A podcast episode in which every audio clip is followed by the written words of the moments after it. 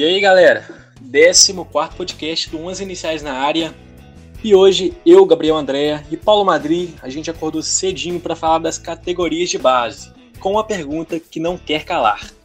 Há uma ciência exata para contar com uma base boa e produtiva? Essa vai ser a nossa discussão de hoje. E para isso, eu já vou engatilhar uma pergunta para você, Paulinho. É, primeiramente, bom dia, né? Bom dia. Que clubes, na sua opinião, são tão receosos né, para subir os jogadores? Tem uma explicação é, para isso? É bem variável, varia de cultura para cultura, de academia para academia. É, entendeu? É, dá a sua opinião sobre isso. Então, bom dia a você, Gabriel. Bom dia para todo mundo aí que está escutando a gente. A gente realmente acordou cedo, mas estamos lá, vamos nessa energia de feriado mesmo. E, o que acontece? É, é, talvez a palavra não seja receio e existem clubes que têm filosofias em relação à base, e existem clubes que é, não têm espaço porque tem muito dinheiro, e existem clubes que é, lançam apenas em situações emergenciais, e aí, aí, é, aí sim é complicado, porque aí sim você pode estar tá queimando um jogador por colocar ele numa situação é, em que ele não está acostumado ainda com aquilo para lidar com aquele nível de pressão. Né? E aí, nesse caso, eu vou trazer até aqui pro, pro Brasil para lembrar do Lulinha, que é um cara que fez um milhão de gols na base do Corinthians e subiu num momento que o Corinthians estava caindo, acabou de fato caindo. O Lulinha subiu com uma expectativa de salvar o Corinthians e não só não salvou, como sumiu. O Dentinho, que subiu junto com ele com menos badalação, com menos mídia, fez uma carreira melhor. Então, para uhum. mim, o receio deveria estar em lançar jogadores em um ambiente de alta pressão. Fora isso, eu acho que vai da filosofia de cada um. E por isso mesmo, pessoal, a gente fez uma. Eu e o Paulo, a gente preparou uma listinha é, que podem explicar, né? É, que a gente introduziu, não tem uma ciência que justifique é, tal metodologia de cada clube, porque isso varia muito, né? Mas a gente tentou é, citar três fatores que, é, que podem é, explicar o porquê é, dessa variação toda é, dentre os métodos existentes nas categorias de base. Um deles é o mérito de captação do clube, ou seja, a credibilidade que ele tem com bom scout, ou ruim, no caso, é, nas peneiras né, onde ocorrem seleções de jogadores. O segundo é o risco que o clube toma ao subir ou deixar de subir, né? Esse é outro fator. É, o jogador é, com, determinada, é, com determinada idade para o time profissional. E o terceiro é o entendimento da hora certa para subir determinado jogador.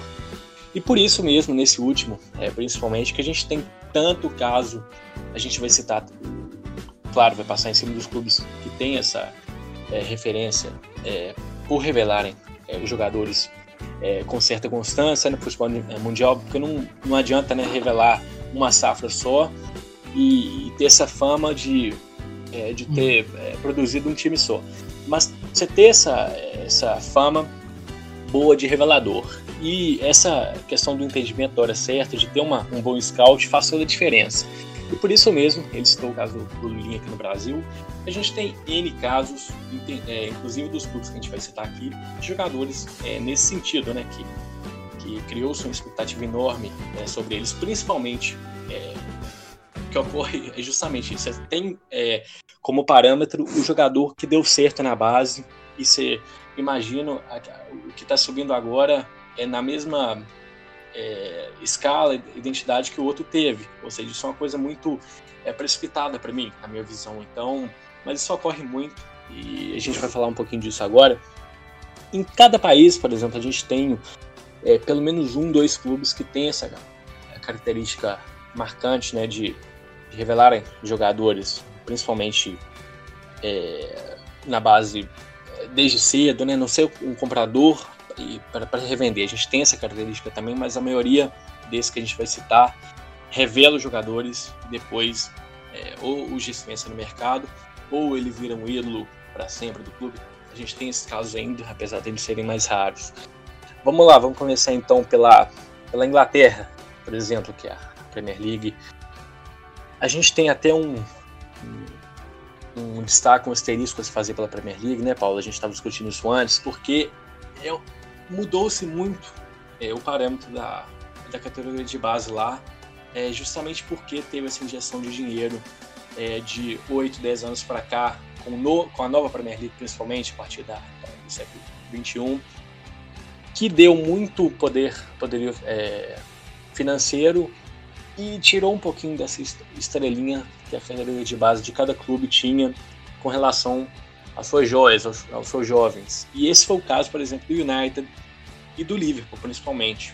O United, por exemplo, que na década anterior, na década de 90, teve a, a Class of 92, que, que, que, gerou até o filme, né, com, com Scholes, com Giggs, com Rakim, com Nick Butt, é, e muitos mais, Gary Neville, Phil Neville. Então, foi uma safra que deu muito certo. É, cinco anos depois, é, deu é, no que deu, né, o, o título de, de campeões para o é, time do United mas depois simplesmente é, acho que vai muito nessa questão de, é, do, do, do, dinheiro da, que a Premier League deu para os clubes, essa possibilidade de comprar, e principalmente clubes como o Liverpool e como o United, que eram famosos por produzir jogadores, é, caíram um pouquinho na, é, no, no, no, meio tempo, no hiato de, de não produzirem mais como faziam antes. Como é que você, você vê muito disso, Paulo? É, essa, esse fator do, da injeção de dinheiro ter é dificultado, entendeu? É dado menos espaço para os jogadores? Sem dúvida. Eu acho, bom, se você tem dinheiro, é, muitas vezes opta-se pelo caminho mais fácil. É, o que, que eu chamo de caminho mais fácil? Você tem 50 milhões de euros. Você vai pagar em um jogador que, que te dê mais garantias de rendimento do que é, apost... Isso, do que apostar no desenvolvimento de um jogador da base, que é uma coisa mais incerta, você não sabe o que, que vai virar. Mas nem por isso eu defendo esse tipo de, de, de filosofia, porque se, se você, hoje, 50 milhões de euros é o preço do jogador mediano. Se é para gastar no jogador mediano, é melhor você tentar desenvolver alguém da base e ver até onde esse garoto vai chegar.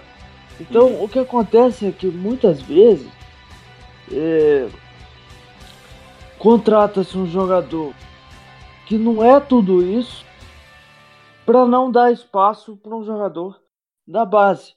E aí é que está a questão. Se você for contratar um jogador que já está formado e ele vai fazer diferença, tudo bem. Agora, se não, se é um cara para compor elenco, por que não compor elenco com um cara da base? Por exemplo, é, em formações de elencos, o que, que eu defendo? Você ter um titular, um reserva e o terceiro daquela posição é o jogador da base. Por quê?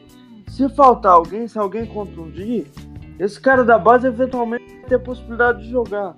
E aí ele vai começar a se desenvolver. Oi? terceiro jogador ser da base, né? Isso ainda é, é, uma prática Isso. comum. Isso. E aí ele, ele vai começar a se desenvolver até o momento em que ele suba nessa hierarquia ou uhum. não. Né? Exatamente. A gente usou até esse exemplo do terceiro jogador. É, já foi até o segundo, né? Muitas, muitos clubes tinham o reserva imediato, o backup do jogador principal como jogador da base. Hoje em dia, principalmente com essa questão do dinheiro todo. O reserva já é um jogador que, que já está na, na, pressão para botá-lo porque você pagou caro para reserva bom, entendeu? Então acho que isso também é, justifica esse trabalho é, que aparece menos com jogadores da base, porque né, o dinheiro fala um pouquinho mais alto, infelizmente, que, que o que você entrega é, nas categorias de base. E o imediatismo pra... também, né? Exatamente, também. Você, você quer um jogador pronto para aquele momento, para você não queimar. É, isso é o segundo fator que a gente falou, coisa de queimar. O risco dos clubes que eles têm de, é de, de ou alavancar a carreira ou simplesmente acabar com a carreira do jogador. Você é, não consegue ter. Hum. Você não consegue ter um ano para falar. Eu hum. vou abrir mão do rendimento esportivo desse ano, é, ou possivelmente fazer isso, em nome de desenvolver você ir lá na frente eu vou colher esses frutos. Você não consegue fazer isso hoje. Você tem um nível de competitividade, principalmente na Premier League, que não dá para bobear. Então, não dá para fazer esse tipo de aposta. Sim, com certeza. É, só pra gente terminar, a gente deu exemplo da Premier League.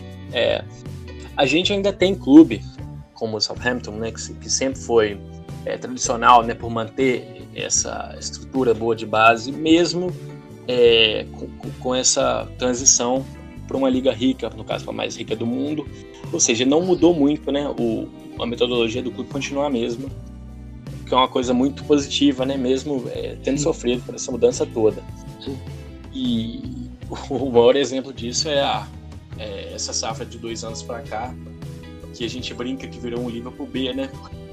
90% dos jogadores daquele, daquele bom Southampton de, de 14, 15, 13, 14 foi pro Liverpool. A gente está falando do Lovren, é, do próprio Sadio Mané, de vários outros jogadores né, que passaram por aquele clube, do Ibe, né, que saiu pro Bournemouth depois.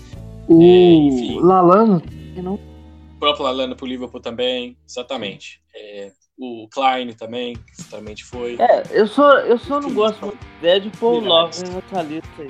Eu acho o Lovren pra lá de O Lima foi pro Tottenham também. É, o Lovren é um caso acho que também tem minha opinião formada. Agora, tem um jogador muito interessante no, no, no Southampton hoje, que também é da base, que eu acho um cara é, muito bom, muito dinâmico, muito atual. E que eu não sei por que, que não saiu ainda para é, circular em esferas mais altas, que é o Ward Prowse. Exatamente, eu também, eu particularmente eu acompanho desde a base, eu vi primeiro jogo dele. então, uma coisa que eu acho que eu não falei com você, eu vi o primeiro jogo dele como profissional em loco. Que beleza, é, hein? Exatamente, ele com pode, pode. 18 anos. Não, é uma oportunidade. Aí foi uma. É, foi o primeiro jogo dele em loco, ele entrou contra o, contra o Everton, se não me engano, tava 2x0 no momento. Tava naquela, é, naquela fase maravilhosa do, do, do Saints né, naquele ano de 2014. Ele entrou no finalzinho e já mostrou que era muito diferente na época. É, ele é um meia que, que, é muito agudo, joga também pelo lado, faz o terceiro volante muito bem. E desde, de, desde sempre foi da categoria de base do clube.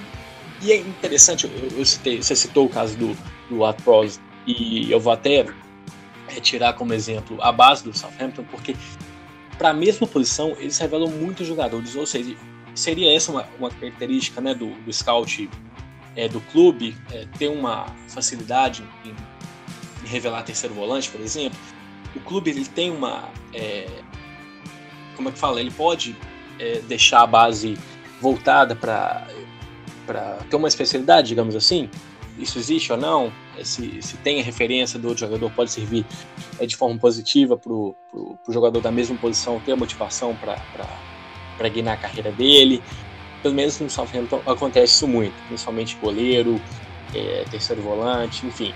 É uma curiosidade que eu estou soltando aqui. É. Enfim, a gente tem um exemplo ainda do, do Southampton, mas, por exemplo, o United que eu citei não aconteceu da mesma coisa, né? Você teve o último jogador que apareceu e que pensava assim, né, que ele, que ele teria uma boa visibilidade para o mundo foi o Adam Januzaj, jogador belga, é, que não simplesmente não guiou a carreira dele, agora ele está no, no, Sociedade, chegou a, a, ter outras passagens frustrantes, mas que começou muito bem, foi uma aposta do, do, do Moyes na época, e deu indícios né, de que faria bonito, mas não fez. A gente tem o exemplo do Bebê também, que foi uma indicação do Ferguson na época. É, o próprio Anderson, brasileiro Anderson. É, enfim, essa tá a diferença. É aí que eu tô querendo o meu ponto. É, é de um clube muito rico, tem muito poderio, e de um clube que, que tem essa, esse tradicionalismo por subir jogadores. Ou seja, o que a gente tira de, de conclusão, mais ou menos, é que mantém é, essa estratégia de base quem quer, né? Quem gosta é, de aproveitar. Sem dúvida. Você tem, você pode... Em, em relação, em hum. relação ao que você falou de... É, ah, esse clube tem é, a especificidade de, de revelar para uma, uma situação específica, para uma posição específica. Uhum. Isso bate muito com o modelo de. O que, que se faz muito hoje na base? Você uhum. tem um modelo de jogo para a base como todo e que geralmente está espelhado no principal. É raro ter isso, porque isso vai de uma filosofia de clube. E hoje em dia é difícil implantar isso. É difícil ver isso implantado também. Mas, por exemplo, se você pegar o Ajax, o Ajax joga no 4-3-3 desde tempos imemoriais. Sim. Pelo menos para nós que somos jovens. Então, é... então o que acontece? O Ajax já tem aquelas posições ali. Então, não vai surpreender que o Ajax forme, por exemplo, pela milésima vez, um De Jong, que é um jogador de meio de uhum. campo dinâmico, que faz tudo e que faz a bola rodar. O Ajax sempre vai ter esse jogador, porque sempre vai ter uma posição na base voltada para isso. Exatamente. Então vai isso é aparecer curioso, aquele né? principalmente do futebol holandês. Você citou o Ajax, mas os, os, três grandes clubes eles formam é, é uma característica, né? Você ter o é, o ponta de lança, o antigo ponta de lança que se falava, né? É, o terceiro jogador de lado de campo. E é uma coisa que, que é muito holandesa, né? Você não vê é, em outras culturas é, futebolísticas, né? E é, é, bem curioso isso mesmo. E por, e, e por isso mesmo o, o, o, homem de ponta ele é muito é, visado naquele futebol, né? Revela-se muito. É, também tem o ponta, né? Além do pista que eu falei, tem o ponta. Se isso. você pegar hoje o Robin, quem que tem a característica do Robin hoje? Por mais Exatamente, que ele tenha uma jogada só. É. É, um, uhum. é, uma jogada que deu certo a vida inteira. O cara é um gênio. E continua. E continua tanto. No futebol holandês também tem uma posição muito é, gozada, porque eles revelam muito, muito zagueiros é, laterais, Sim. entendeu? Que tem essa versatilidade na lateral. Vários, entendeu? O Veltman é, é um deles hoje. É, o próprio Delite começou de lateral direito, então é muito curioso como é que eles testam o jogador numa posição e, e dão é, destaque para ele em outra. E é, outra. E é uma coisa não... muito holandesa isso. Você tem uma coisa muito italiana, você tem uma coisa muito holandesa, você tem uma coisa muito inglesa. Isso é que é o bonito da base, entendeu? Ao meu ver. Sim. Você tem a Sim. característica própria. E outra coisa, muitas vezes não é nem só a posição em si. Porque se você pensar, o, o Ajax eh, tem sempre tentado jogar, ser fiel ao futebol total, eh, com algumas modernizações e com algumas limitações também em função de, de, de qualidade técnica. Mas enfim, Sim. partindo desse pressuposto do futebol total, o, o Ajax não, não só forma zagueiro. O Ajax tem uma tradição de formar o zagueiro que sabe sair jogando. Uhum. Que sai jogando com uma naturalidade impressionante. Porque faz parte do modelo. O Delite, por exemplo, é uma coisa absurda. O garoto tem 19 anos, ele é capitão do time, ele sai jogando. Numa, capitão numa da seleção elegante. holandesa também, isso pouca gente fala, mas é uma coisa gigantesca, né? Ele é titular e capitão da seleção holandesa, ou seja, tem uma, um, um, peito enorme, né? O cara já, o cara tem com 19 anos já faz isso tudo que ele faz, tem característica de volante, que nem você fala, tem uma saída de bola de muita qualidade. Então, continua o seu raciocínio, só parei porque eu empolguei Não, Elite. Eu gosto muito. Ele, ele joga de cabeça em pé. É uma classe, é um negócio. É um cara que a gente vai falar dele por muito tempo. É claro Sim. que tem esses, tem esses casos de jogadores que começaram bem e depois não foram tanto. Você citou o Yanuzai. E tem tantos, tem o Receno Real Madrid. Tem, tem muitos, tem o. Tem o Goiano né? Barcelona. Sim. Né? Então, assim. O principal, a gente pode esquecer do, do Benafá, né? Sim. Ele, nossa, o que então, o cara esses são casos não foi, que eu não sei explicar. É. Eu não uhum, sei explicar. Exatamente. Eu acho que Mas, ninguém sabe, né? Infelizmente. Porque... São Mas craques não, parece né, não saíram do papel. Dele. Exatamente, eu também creio e torço para que não seja.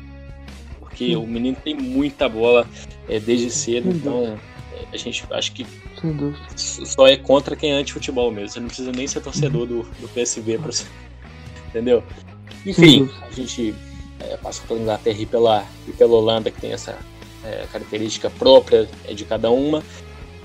A gente tem um exemplo fortíssimo também na Alemanha com o Borussia Dortmund, né, que, que foi um Sim. revelador constante de jogadores.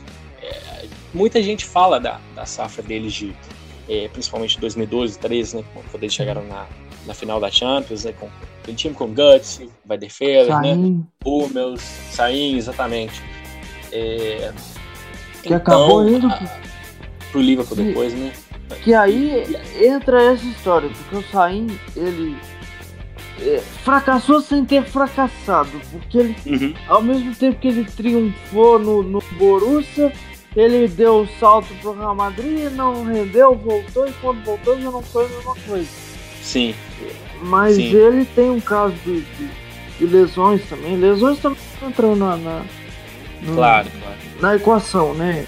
Para vários jogadores. Inevitavelmente. Mas, e, enfim, então o próprio Götze, o Götze fez esse movimento, foi ao Bayern de Munique, não foi bem, apesar de ter feito gol na final da Copa do Mundo e ser um uma figura eterna do futebol alemão por isso. Sim. Foi pro, pro Bayern, não deu certo, voltou pro Borussia e não voltou no mesmo nível. Então, uhum. enfim, acontece. Às vezes o jogador não tem esse nível todo. Pode acontecer também dele ser um jogador para é, um, para um rendimento mais Sim. mediano. Acontece. Claro, claro, claro. Claro que, né? Você não dá para cravar que o jogador vai ser craque sem ter uma dimensão no que, que ele vai apresentar a curto prazo primeiro, é para depois ele mostrar que ele pode apresentar em um nível maior, como não foi o caso é, do Guts no Bayern, por exemplo. E é interessante, gente citou é, duas, duas, duas, ligas que revelam mais jogadores, mas ao mesmo tempo a gente tem é, ligas que, que, tem um clube, por exemplo, que é, que é mais famoso por ser o formador de jogadores, como é o caso do. Da própria Liga Alemã, com, com, com Dortmund. É, na Itália a gente tem a Roma também como revelador. É, o Schalke revela bastante também, né? É, além do, do, do da, é, do Dortmund tem o Schalke também, não esqueci, não pode esquecer.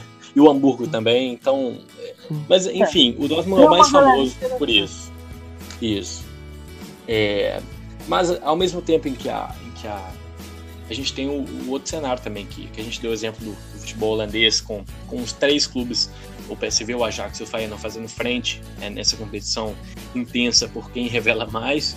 A gente tem em Portugal, por exemplo, a mesma competição com os três grandes, né? no caso do Sporting, do Benfica e do Porto, que tem uma captação gigantesca, são famosos por isso, revendem jogador, muitos brasileiros, inclusive, por um preço exorbitante, né? compram muito barato, revendem muito caro, e revelam também é, muito, muitas peças né? É, nesse parâmetro. Mas o, os portugueses têm um movimento interessante, né? Que eu acho que vai além até de, de só revelação de jogadores. Na né? revelação de jogadores a gente pode colocar. É, vou, vou ser um pouco é, perigoso aqui, mas vamos lá. Vou colocar o João Félix do Benfica, apesar de ser muito cedo. A gente coloca uhum. o Cristiano Ronaldo, coloca o Quaresma, coloca Sim. aí. Além disso, eles têm uma capacidade de vir aqui à América do Sul e pegar jogadores que ainda estão fora do radar e uhum. fazer estourar lá, como foi o Ramos, como foi o Di Maria. Exatamente. Enfim. então, né? esse é movimento um... é muito interessante também, né? E é um Essa movimento... é a vantagem do bom scout, né? Mas é o scout sim, internacional, né? Nem especificamente que você falou da base, né? É o scout fora. Uhum. E é um movimento que os, que os grandes, né?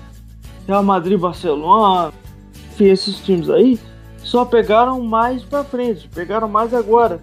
Muitos se, se espelhando nesses exemplos, talvez. Né? Uhum. Eu acho que o mais forte, né, Paulo? Você até vai saber falar melhor pra gente sobre isso. Foi o do Neymar, né? O Neymar provocou, por exemplo, no Madrid, uma necessidade grande, é, forçou o rival a se preocupar com isso. Por exemplo, agora, depois do, é, do boom do Neymar, é, o Real Madrid é, foi logo de cara no, Vinícius Júnior, foi logo de cara no Rodrigo. Você acha que teve influência é, no scout positivo que o Neymar teve? O medo de perder outra joia para é, para outro clube europeu, você acha? Com certeza absoluta. Tanto é que o Marca sempre, quando passa pela Dolphin questão do Vinícius, é, menciona a questão de não queremos perder outro talento do Brasil. Sim. o próximo grande talento do Brasil vai ser nosso. Então foi lá e pagou quanto fosse pelos dois, ou seja, é, não só tirou uma possibilidade do Barcelona, por exemplo, como tirou as duas, para ver se os jogadores vão funcionar. Uhum. Mas é melhor é, arriscar que eles sejam tudo que podem ser no Real Madrid do que de repente não apostar neles, quantia alta, não uhum. apostar e ver ele estourar num rival e aí é, construir uma, uma, uma hegemonia é, em outro lado que não seja o Madrid. Uhum, de acordo. É, por isso mesmo, né, a gente tem esses exemplos né, de clubes que, principalmente na. A gente citou o caso de Portugal, mas a gente tem Ucrânia também, Alemanha também, que, que recompram jogadores muito. que tem um scout muito bom, mas aí entra a diferença, né? Você, você não produz não é produção sua, né? Por muita gente, muita gente acha, né? Não, o clube é o produtor desse, mas muita gente nem sabe, né? Que ele era de outra base é, e passou é, um curto período nesse, nesse clube que, que o comprou, que foi inteligente, o comprou é, em função do, de, de ter um bom scout. Mas o categoria de base si, por si só já é uma, uma ciência bem complicada de entender nesse né, fator. É, acho que a gente tem um parâmetro muito grande do, do, do, Kylian, do Kylian Mbappé, né, que eu até escrevi um texto sobre é, explicando, dando mais detalhes sobre isso na semana passada, é, que foi exatamente falando disso, né, até que ponto um jogador de no ano passado com 18 anos, é, titular de, da França, é, autor de gol no final de Copa do Mundo, faz a diferença hoje para um menino que tem 19, ainda é da base, não é, joga com os profissionais. Até que ponto aumenta a pressão para cima dele, até que ponto é, desmoraliza, desmotiva um jogador como esse, entendeu? Que imagina, por exemplo, que tem menos espaço por é, não ter os feitos do, de um parâmetro como é o Mbappé. É, é, na carreira dele, entendeu? O que, que, você acha?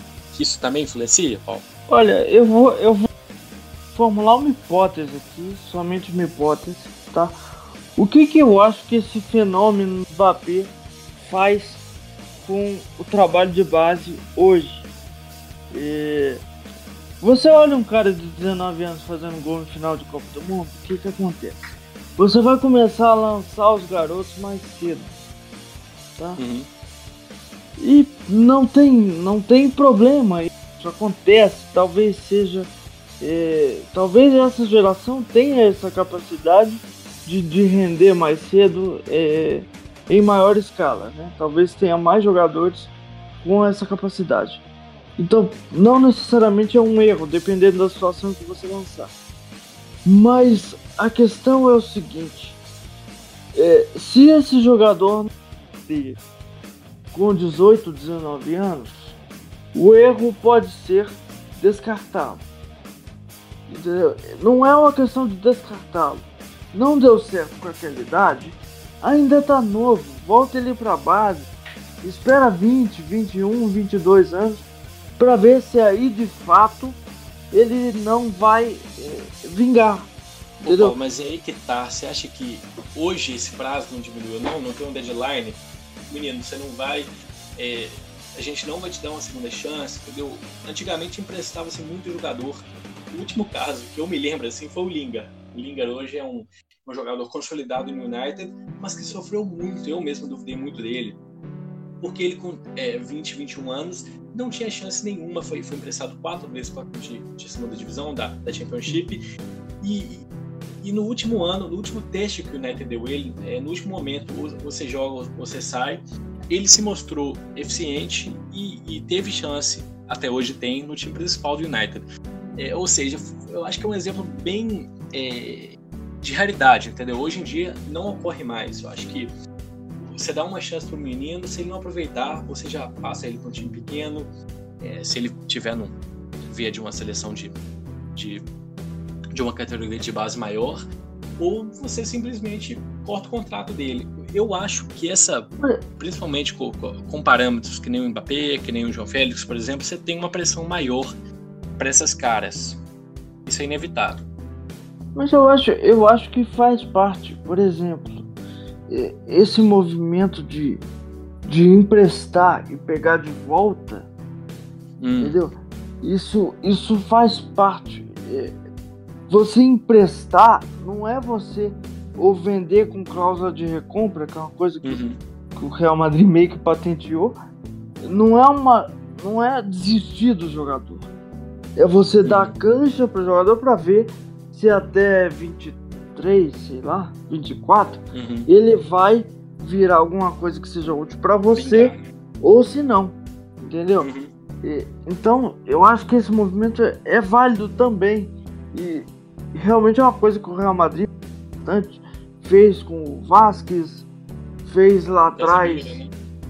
Fez, fez com o Casimiro, fez lá atrás, com, embora o Casimiro não tenha sido de fato revelado. Sim, sim, sim. Fez com o Calderon lá atrás, fez uhum. com o Carvajal. O Carvajal saiu da base foi passar um ano no Bayer Leverkusen. Só Sim. precisou de um ano. Voou, voltou, tomou conta, é dono até hoje. Sim, com certeza. Então, se, se, ele tiver, se ele não tivesse tido essa passagem, talvez ele não tivesse tido sócio, saindo direto da base pro time principal. Com certeza.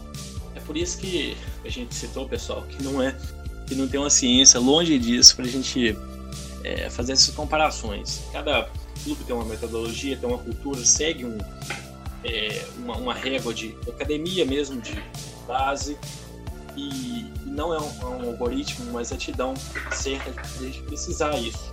Mas a gente espera, principalmente eu, que acompanho muito futebol de base, principalmente na Europa, que, que, essa, que essa regra não vire uma etiqueta, entendeu? Principalmente agora com, com os parâmetros menores, que o que a, que a margem caiu muito de idade, que, que haja assim mais paciência com os jogadores, que, que no caso de emprestar o jogador com um clube menor, que seja, é, mas que tenha, na verdade, essa paciência, que ela ainda exista, que é o caso que a gente vê, infelizmente, cada dia menos é, nesse futebol moderno.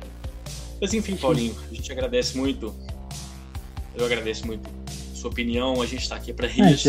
Estamos aqui para isso. Amamos fazer. E a opinião de todo mundo, pessoal. É, dê, dê, dê sua, é, seu valor no comentário, o que, que você acha, é, qual a sua opinião sobre a categoria de base, se tem mesmo, é, se está mudando esse paradigma que existia antes e mudou muito com o futebol moderno, né, com a modernização do futebol, é, com as influências novas que a gente tem. E é isso, pessoal, a gente fica por aqui. E aqui de novo, né? Todos, é muito opinativo. Né? Exatamente. A gente é muito tá opinativo, são hipóteses que, que, a gente formula, que pessoas podem ter hipóteses hum. diferentes, então é, acho que nesse, principalmente, vale o comentário, vale a discussão, porque hum. realmente é uma coisa mais, mais aberta. Exatamente, a gente quer ouvir a opinião de todo mundo. Falou pessoal, então, bom feriado, é, a gente está aí, até a próxima, valeu!